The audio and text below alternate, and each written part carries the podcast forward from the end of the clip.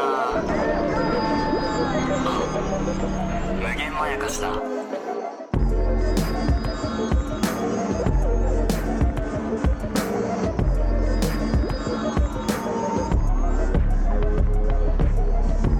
どうも無限まやかしです、えー大島康之と申します映画やドラマの考察やレビューをする YouTube をしたり芸人をしたりしております、高野湊です。脚本家をやっております。えー無限まやかしとは映画ドラマ漫画小説などのフィクション作り話すなわちまやかしを無限に貪り続けている2人が、えー無限に考察や感想を喋っていくラジオ番組でございますということで今回は NOP NOP、えー、ウィキペディアを見るとですねはい。 2022年アメリカ合衆国のホラー映画って書いてあるん ですけど、嘘つけホラー映画みたいなシーン、ワンシーンしかなかったぞ。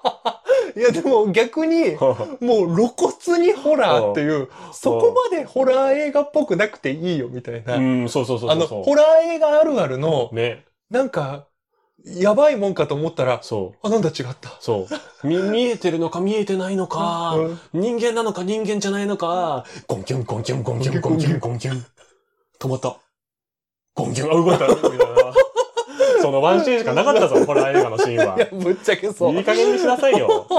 ということで、はいはいえー監督はジョーダン・ピールという、はいまあ、ゲットアウトとか、はいえーアスとかをやっていて、まあ、日本でも非常に人気の高い監督ですね。正直僕の中では、うん。今一番外さない人だと思ってます、ね。まあ、そう思ってる人が多いでしょううね。ん。で、まあ、ネタバレありで喋りましょうか。全然もう喋りまえーしでょ世う。の中的にも結構見方が固定されてきたというかですね。はいわりかしこう難しめに IQ 高めに解説とか感想を言ってる人が多いんですけど。そうですね。ね。あの、一見すると普通の、あうんの、こう、対策映画っぽい。でも実は、そうね。こんなメッセージとか、はい。こんなジョーダン・ピール監督の、うんその問題提起が含まれてるよっていうことは、結構語られてますねそ。う。で、それはあると思うんですよ、僕も。あります、あります。絶対あります。今までの作品もそうだったから。そうですね。で、それが評価されて、ゲットアウトは、あの、アカデミーの脚本賞を取ったわけですからね。そういう監督なんですよ。でも、うんその僕は、あの、YouTube、個人でやってる YouTube の方で、まあ、はい30分、まあ、解説というか、まあ、自分の、まあ、偏見というかですね、こはいはいういう風に見ましたっていう話をしてるんだけど、はいはいまあ、そこでも言ったっちゃ言ったんですけど、まあ、表面はバカバカしい話じゃねって思ってそうて、そうなの。なんか、い、一言目から解説として、うんこれは映画史をモチーフにした黒人の戦いの話で、っていう、こう、人差し指立てながら、はいはいはい。こうなのじゃよっていうふうな喋り方を ね、してる、こう、髭の生えた白衣を着たね、あの、メガネをかけた博士のような。博士。なの博じ士ゃよノープ博士。そう。ノープ博士。あれあなたは博士じゃなかったですけど、みたいな人 が、そういう博士的、博士喋りで語っているまあね映画なんですが、はい。そんなわけねえじゃねえかと俺は思っていま して、おお、その心は。おバカ映画でしょ、割と。いや、あのね、僕もそう思ねえ。う。やっぱね、そこを忘れちゃいけない。そう。で、その上で、うんいや、おバカ映画ではないんだよ。って言って、なのじゃよが出てくるならいいんですけど、なのじゃよが最初は、うんやっぱおかしいし、うんその普通の観客が、うんじゃあ、読み取れないことをやってたんですかって話になっちゃうと思うので、うんまあ、話す順番としては、うんやっぱり、SF ですね。まあ、はっきり言っそてう SF なんですが、そえー UFO 映画じゃないですか。そうまあでこれはまあ予告でも出てるから言っていいと思うんだけど、UFO 映画のようでいて、ジョーズでしたっていう話にしようとしたって、まあ監督は言ってるわけですよね。で、ジョーズがナノジャヨ映画だったかっていうと違うじゃんってう。話違で。うのよ。ね、未知との遭遇かと思ったらジョーズでした。うん。なので、ナノジャヨ映画じゃないものからナノジャヨ映画じゃないものにそ向うけての変化をやってるっていうおバカだったわけで、そと僕は思うんですよ。う。ゴリゴリのジャンル映画ですよ。そうですよ本ね。当に。で SF としてやってると思いきや、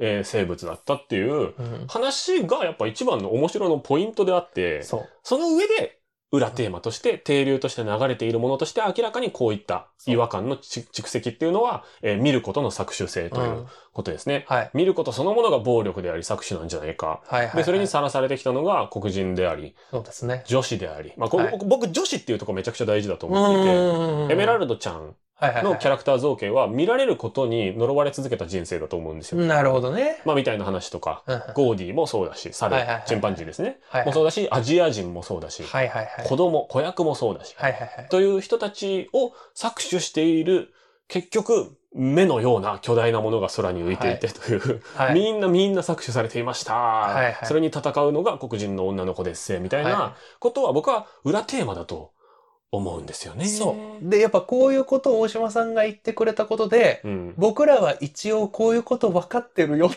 ていうアピールをしておきました、今。 確かに、これがね、良くないところで、その、一億総考察時代になって、はいはなのじゃよから語り始めないと馬鹿にされる時 代、い。そうなのよ。どんな時代だよ。もっとね、これをね、なんかね、バカアクションスペクタクル映画としても、そ本当に面白いかう。ら。そう。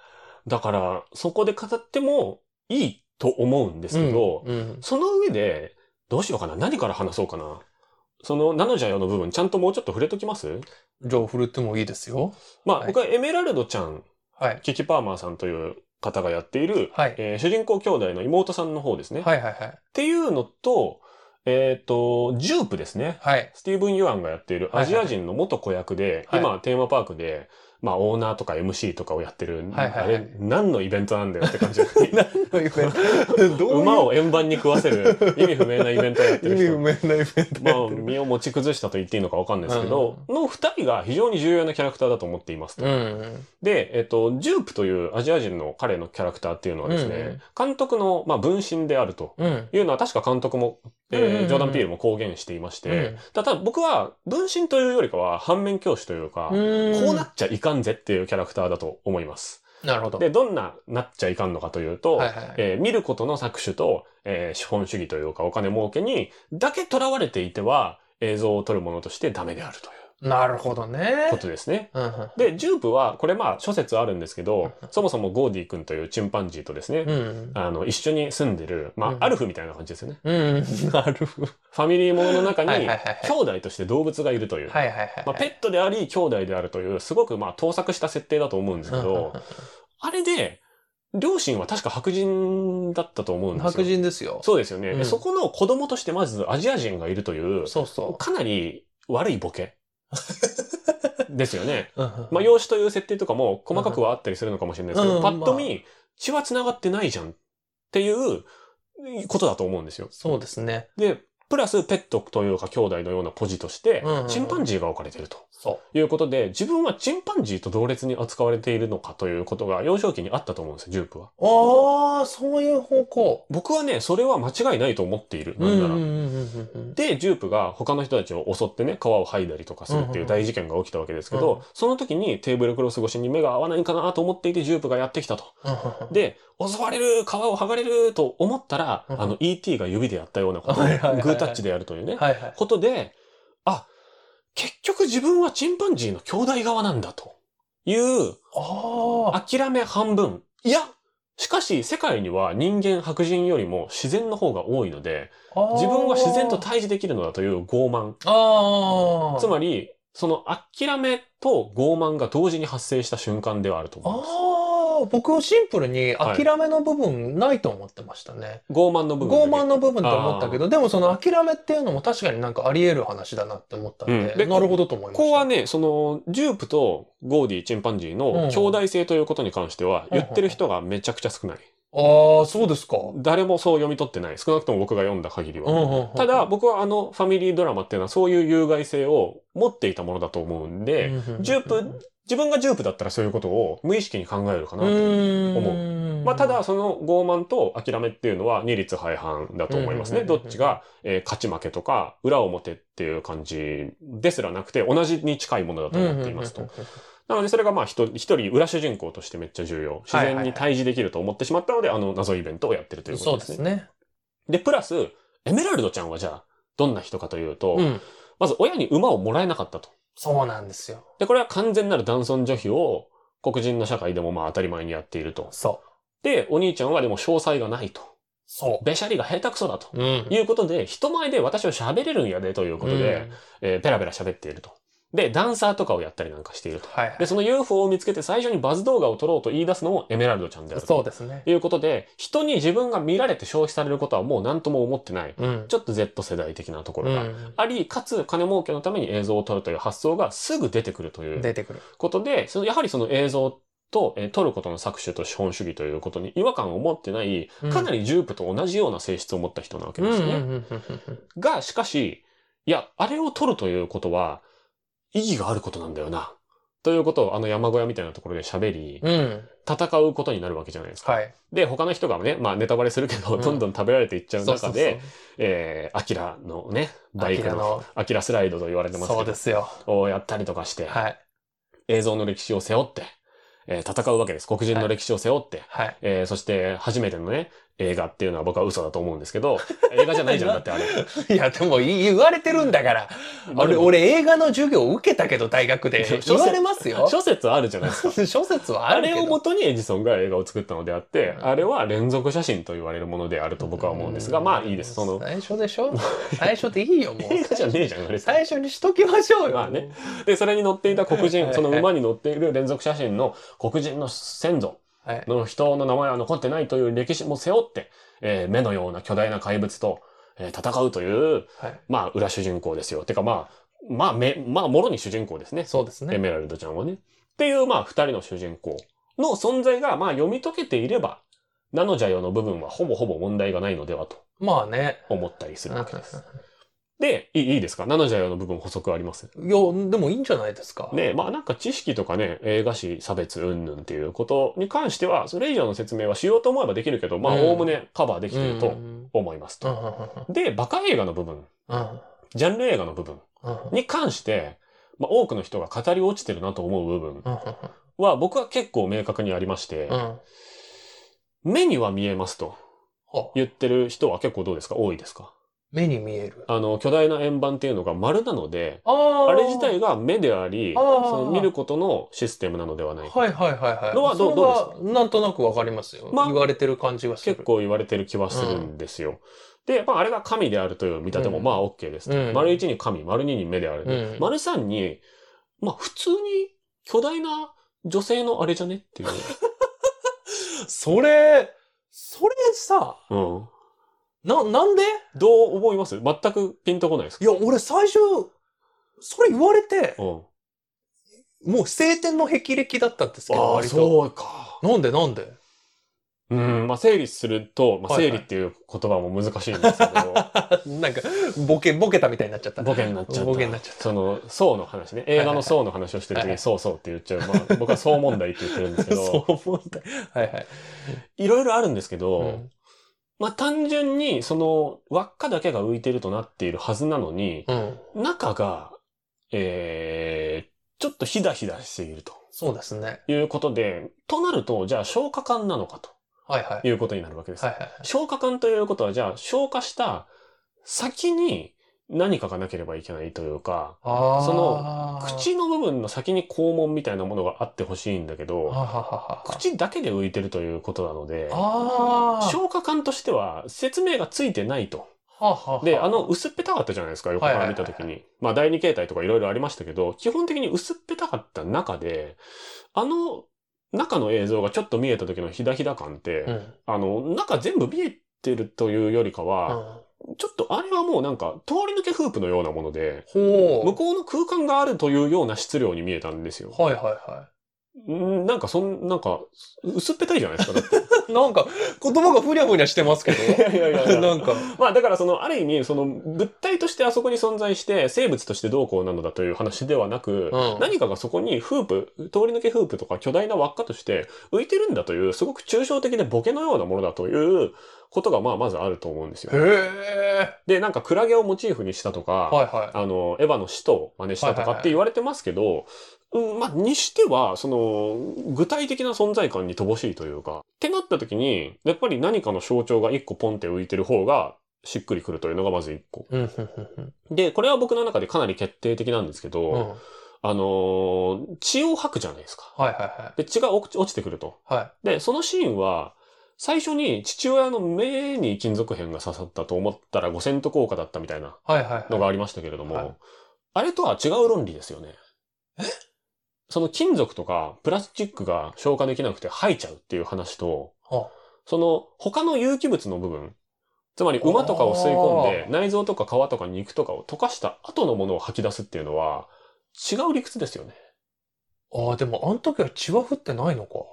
そうです冒。頭最初の冒頭のところでは血は一切降ってないです。本当だ。おそうなんです。だから違う行為が起こっているんですよ。というのは確実。お。でしょうわ、やべえ。本そう当だだ。から、オートとか、オートなんですよ。あのー、プラスチックとか金属が落ちてくるっていうのは。うんうんうんで、もしかしたら糞の可能性もある。うんうんうんうんけれども、その消化の行為とは別ルートで血が吐き出されている可能性がかなり高い。はあ。なると、ある程度馬の肉を食べた上で、それを自分の中で咀嚼して消化した上で、別のルートから血が出ているという可能性が高く、はあ。となると、わざわざそれを表現していて何かの抽象、何か具象物の抽象化の存在が浮いてるんだと考えると、はあ非常に女性器的だなというはことがあって、別に下ネタとかボケで言ってるわけではなく、なるほどね。ここで生理に戻ってくるんですそう、ね。またミスった、あれ は。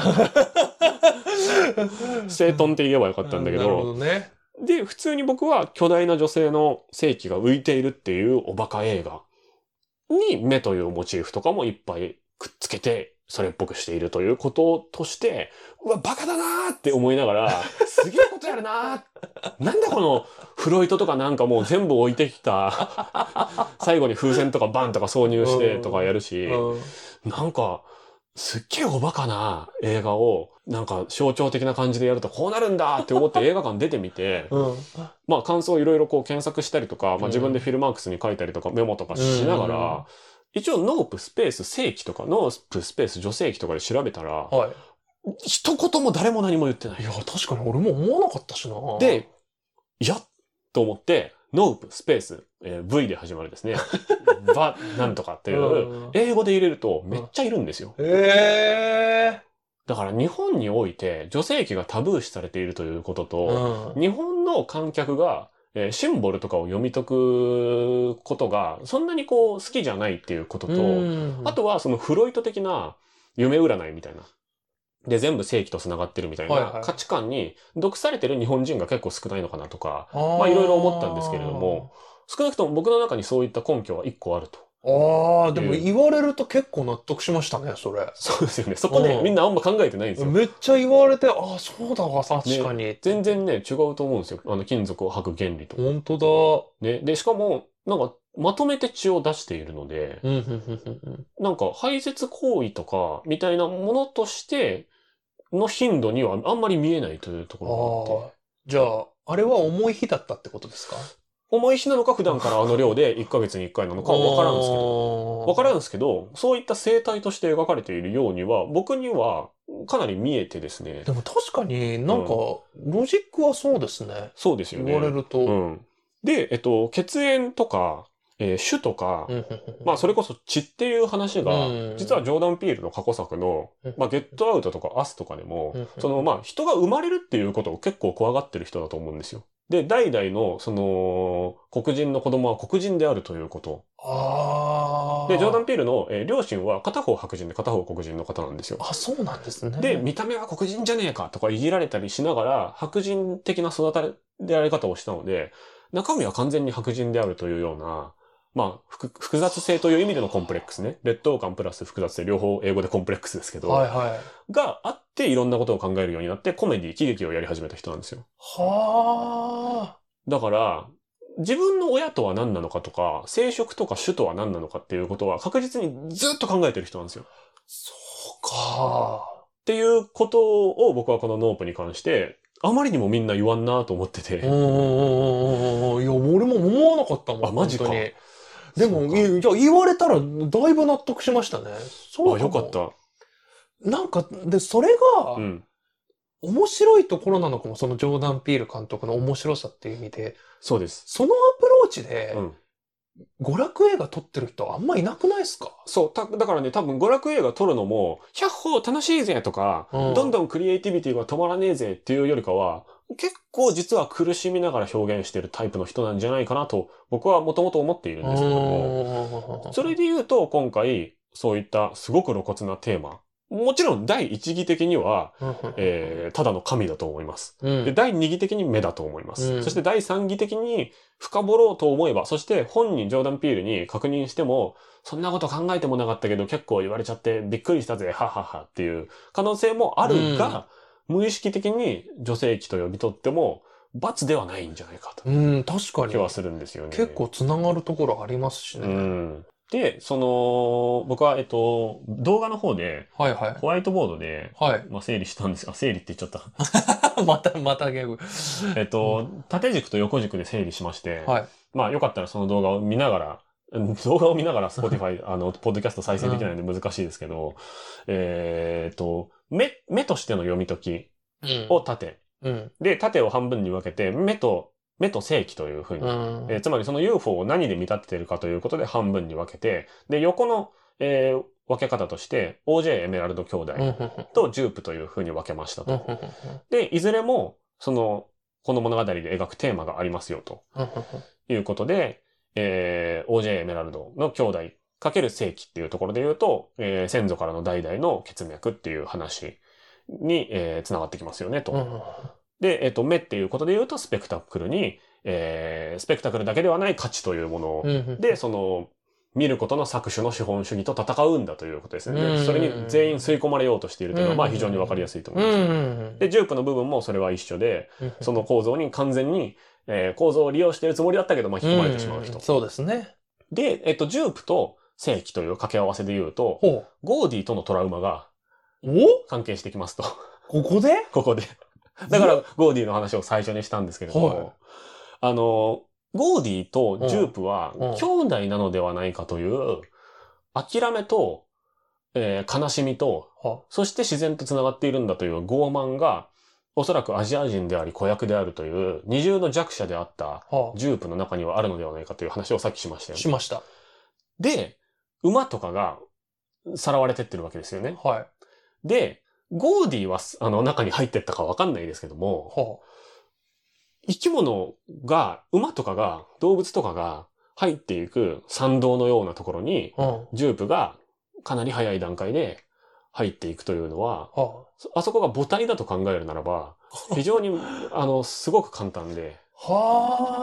はで、ゴーディとジュープが兄弟であるという、えー、悪夢というか、あ。はいはい。悩みがあります。と思いきや、ジュープだけではなく、えー、OJ もうん。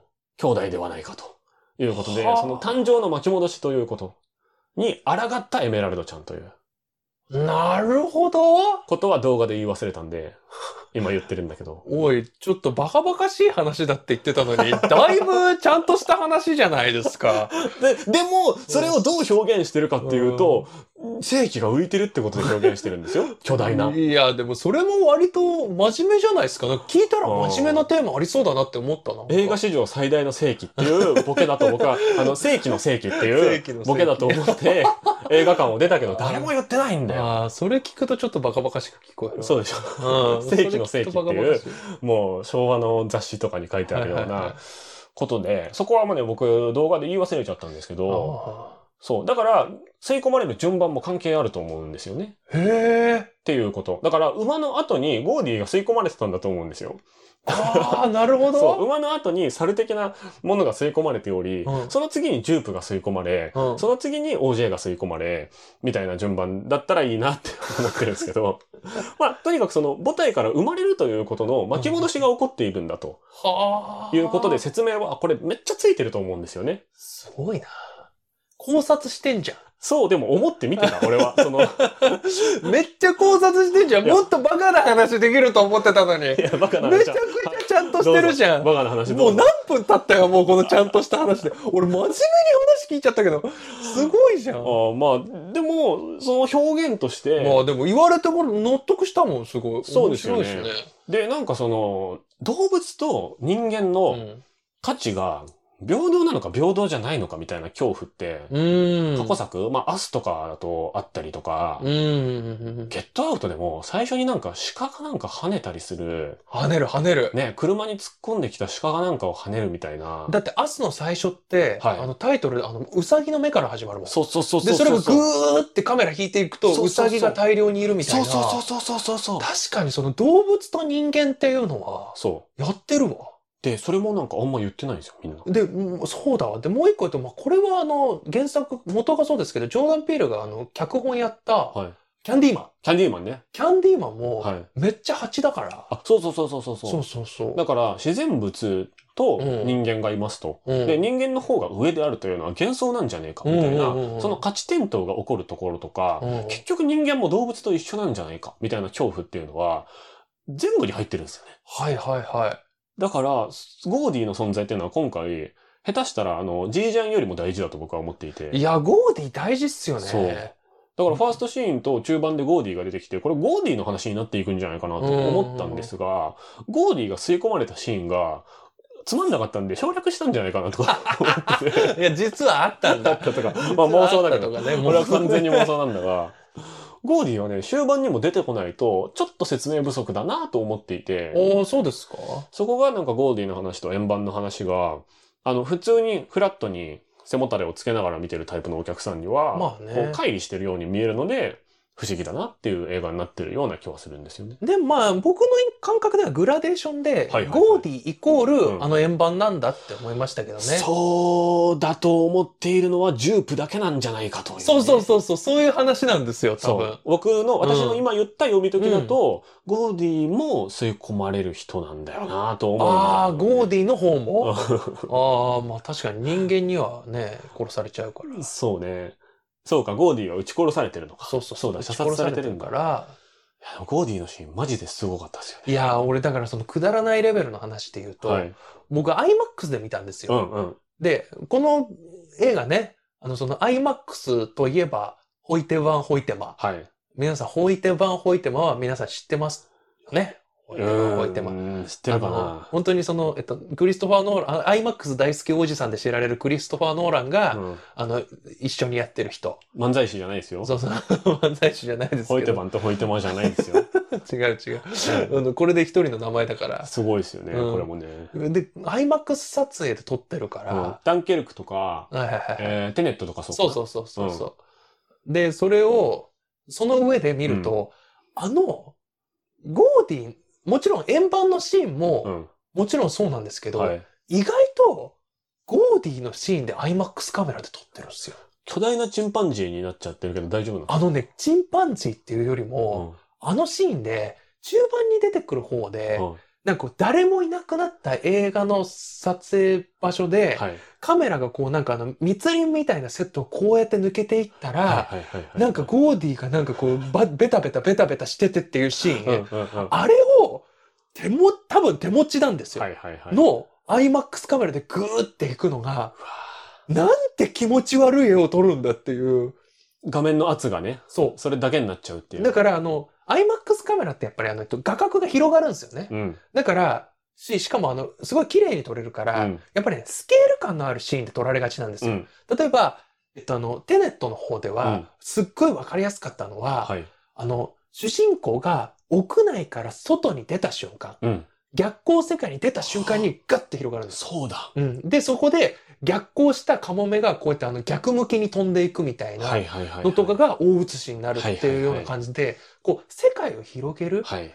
あとは、えっと、デューうン。ん。デューンでの使い方うもん大軍勢が広がってるみたいなシーンとかで、IMAX カメラとか作られたりとうわか、そうだ。だからあの、屋根に登って遠く見えるとかそねうそうそうそうそうとか、はい。ワイドに大きいものを、うんうん撮るときにやっぱり IMAX カメラってまあ、使わほれがちとんどそうですよね。ほとんどそうじゃないですのイメージなんですよ、か。もともと。それを、うん。なんかこう誰もいない撮影セットの中を、うん草をかき分けていって、で、動いてるのはなんかあの血まみれのチンパンジーっていう絵を撮るのに、やっぱこの広がりが怖いんですよ。そうか。なんかこう広い絵なのにうん狭苦しいから、すごい不安になるの、見てて確か。に。な、な、何があるのここで、うんうんで、で、画面を探しちゃうんですよ。確かに、あの、視界が広がってるから、そうそうそそうそう。のちっちゃい画面で見ると、うんこんだけ見てればいいんだろうって感じだけそうそうそうど、そう。いや、何が映り込むかわかんないっていう。そうそうそうそう。どこから出てくるかわかんないというか、で、その中で血まみれのチンパンジーが出てくるから、ああ、怖いっていう。うんだからそういう意味では、やっぱホラーなんですよ。確かに、うん。 2シーンありました。にしやりましたって、もうちょっとあった って。あったよ。まあ、あの、親父が死ぬところとかは怖いし、怖い怖い。そうですね。あと、まあ、ホラー的だなと思ったシーンとしては、あの、電力が奪われちゃゃうっていう設定はいはいは、はいはいわりかし巧みだなと思って。そうですね。あの、音がね、ウィーンっうんうてん、ね、トランシーバーの音とかが、ウィーンってなるところとかは、うわぁ、怖いなっていう、まあちょっと J ホラーっぽいというか、ホラー味を感じたりはしましたけどね。まあ、それで、だからもう、ちょっと、もうちょっとくだらない話したいんですけど、はい、しましょやうっ。ぱあれね、単に面白い映画ないよ。それ言いたそうっすよね。言いたい。うん。だって、あの UFO をぶっ倒す映画よ。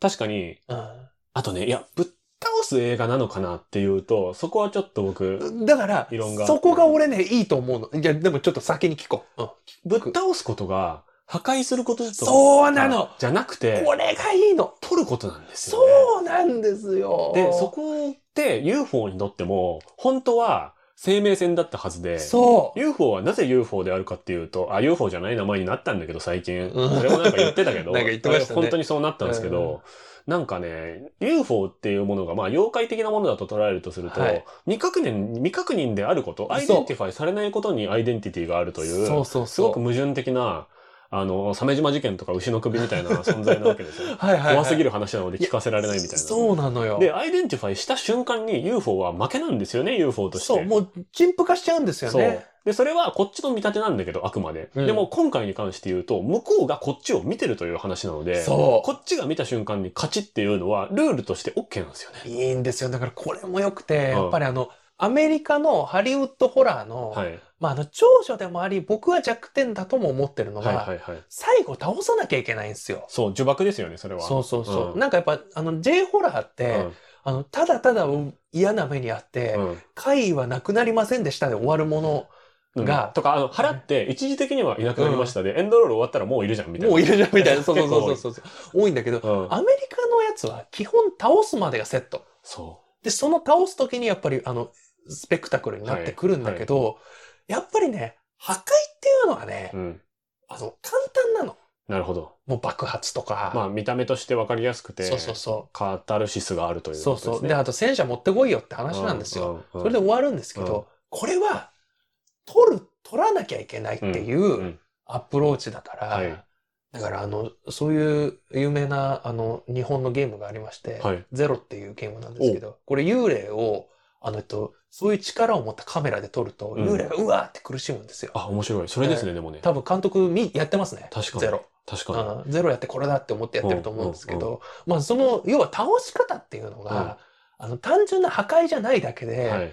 こんなに見ててドキドキする。そうですね。本当にできるのかなうっん。ていう。だし、あの少人数だからできる可能性もあるじゃないですか。そうそうそうそう爆破はないけど、そうそうそうそうそう。あの少人数でも取ることはできそそううっていそうそう。だからもう、あの、破壊って、スケールが上がってくると、うん結局軍隊連れてくるってことになっ て、そうですね。で、軍隊連れてくるともうそれできるのよ。そうですね。で、できるってなったらう、ん。急に冷めちゃうんだけど、もうあの、あれは超少人数で、うん。でも少人数でなければいけない理由があるじゃないですうか。ん俺たちが一番最初に取らなきゃいけないんだ。そうか。だから、他人は入れ、他人は入れられない。そこのルール設定がまずうまいですね。そう。で、この制限ルール、う。うん。あの、こう、縛り、うん。縛りをかなり自然に作った上で、うん。相手を倒す方法がうん。写真を撮るっていう、うん。破壊ではないから、はい無限に可能性があるんですそうよ。ですねじ。ゃあどうやって撮るのって言ったら、うん。あんなバカバカしいもの、絵面。ね。こうなんかあのバルーンくんがふわふわふわふわし てる、あんな絵を、あんな絵クライマックスに持ってくるっていう。ね。で、多分あれを取って、うんそのどっかに売り込んだとしても、うんこれは CG じゃないですかって言われて、多分買ってもらえないんじゃないかと思うんですよね。そんそうそうそうそう、そういう可能性すらあるの。そう、冷静に考えたらそうじゃないですか。うんでも、あの、今回は向こうもこっちを見てるという戦いなので、そうですね取った瞬間にこっちが、まあ、引き分けというか、勝ちではないけど、引き分けには持ち込めるので、そそう。だからそういう構造になってう、ますよね。アイデンティファイするという戦いだから、本当にそれがバズるかとかうんは、まあ、置いといていいんだと思うんですよね。もう映画的にも美しい。その、うんこう、そういう突っ込みとかを寄せ付けない強さが。そう、突っ込みながら見てんだよな、だから俺は結局。でもね、突っ込みながら見ても面白いし、うんあの、その突っ込みどころは当然計算してるだろうなっていうのが伝わってくる。確かに。そう、だからバカ映画なんですよね。だからそうそうそバうカ映画としての度量があるとういんうことだと思うんですよね。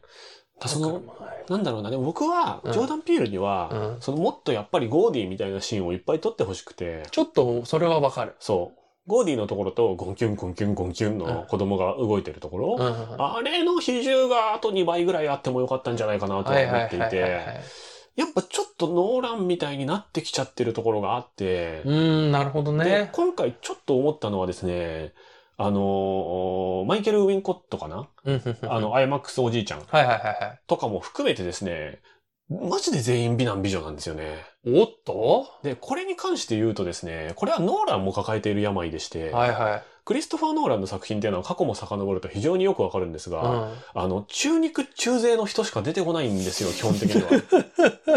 で、全員美男美女が非常に多くてですね。はいはいなので、そこってやっぱ面白さで言うと、いろんな見た目の人いた方がいいよなとか僕は思ったりしていて。なるほどね。かなりいろんな意味でノーラン味が増えてきてしまったなというところはあります。ああ、そうですか。うん。じゃあちょっと最後に割とちゃんとした映画評論っぽくなったところ で、はい。このくらいで終わりにしましょうか。終わりにしましょうか。まあ、うんいろんなね、なのじゃよみたいな教養的な見方もできると思うし、おバカとしても見れるという、うんすごく見ることは自由なんだという映画だと僕そうはですね。 思いまして、見ることは搾取ではなく見ることは自由であり、次につながるものなんだという、でなければいけないということを描いてる話そだうでなすと。ね。で、その上でやっぱ監督も、それこそパンフレットとかにも書いてありますけど、やっぱサマームービーを撮りたかったんだっていうサマームービーです。うんはだかい。らもう夏のドッカンバッコン対策映画、うん。まああの、一丁夏休みだし見るべうん。くらいうのん。ものでもあるんで。それを米確実に軍とか NASA とかを出さずにそうやるとこうなりますせそうと。そうそう。あのそう考えてみると、それって映画そのものなんじゃねえのそうですね。みたいな順番だと思います。順番だと思います。はいとにかくただ面白い映画なので、はい。まあ、まずはなんか、あ、そういうおバカな気持ちで見ていいんだっていう。でだすからまだ見てない人いたら見てほしいし、うん。見た人も、あの、僕もそういうタイプなんですけうど、んいろいろ調べて、あ、やばい、こんな難しいこと考えなきゃダメなやつだったっけって言ってちょっと不安だったけど、うん。そんなことはねえと。そんなことはないです。ゴーディ、何の意味も ないです。いや、そこは言い過ぎだけど、でも、ただ怖いし、うん、ただの怖いチンパンジーです。ただの 怖いチンパンジー。ただチンパンジーが人をぶっ殺すところを撮りたかったんだよ、多う分、監督。見るとか正規とか何もない話で何もないもういい です。大丈夫です。それでもろ楽しさは60%ぐらいは言ってると思う。全然、てか普通に面白いっすうん、よ。 70%ぐらいかなは言ってると思うけど、んあのー考察してねって、ジョーダン・ピールが言ってるんだよ、今回。まあ確かに。そう。こんだけ大っぴらに言う人も珍しいなって感じですけどね。そうですね。うん。開き直ったんじゃないですかね。実はこうなのであるとか、うんやっぱノーランとかやっぱそっちじゃないですか。なんかちょっと違くないですかえ、何ノーランはどっち答えがあるのであるみたいな。ああ、でも言わないみたいそうそうそうそうそうな。そう。あだけど、いいよ、みんな考察してねって。あ、だからやっぱそこはオタクマインドなんじゃないですか。そうですねやっぱ、ジョあーそダうン・かもピールオタクの味方だって俺勝手に思ってるから。確かに。だって、アキラやるんだから、そうだ。アキラやるの好きすぎでしょ。好きだけどなんかベタを恥じないっていうところがうん大きいかな。いや、そこもやっぱオタクなんですよ。そうですね。いいことですよ。そうだ、でもなんかね、歯に挟まったようなの言言ってるんだよな、確か。えいや、なんかね、その OJ が生きてるのかどうか問題に関して、そああ。の即答してないんですよ、なんか。ああ。それには明確な答えがあるが、あるが、それは見た通りのままである、みたいな。何も答えてないの と、お前は同じである、みたいなことを言っているの で、そこは、まあ今後も一癖も二癖もあるでしょうね、というところですね。まあね、だから、本当今回も、僕はもう最高でしたね。はい。大好き。僕は大好き。あの、いろいろ考えながら見,、うん見ましたって感じですうね。んゴーディのシーンはオールタイムベスト級に好きです ね。いや、最高でしたね。うん本当に最高。で、最高のショットがもういっぱいあったね。ありましたよ美味しかっいやーでもゴーディ、なんかゴーディなんて言ったら普通のチンパンジーじゃないですか。そうそうそゴーディグッズとか欲しくなっちゃうんですよ。なんかた。あの、口血だらけにしたシールとか欲しあい。そうだそうだそうだん、ゴーディーシールみたスいテな。ッカーとか欲しい、ラインスタンプとかねあ。そうそうそう、欲欲ししいい。なっ欲て思っちゃいますね。しい。ぜひ出してみてね。ジョーダンピール買うからおね。願いね。以上、大島康之でした。高野湊でした。ありがとうございました。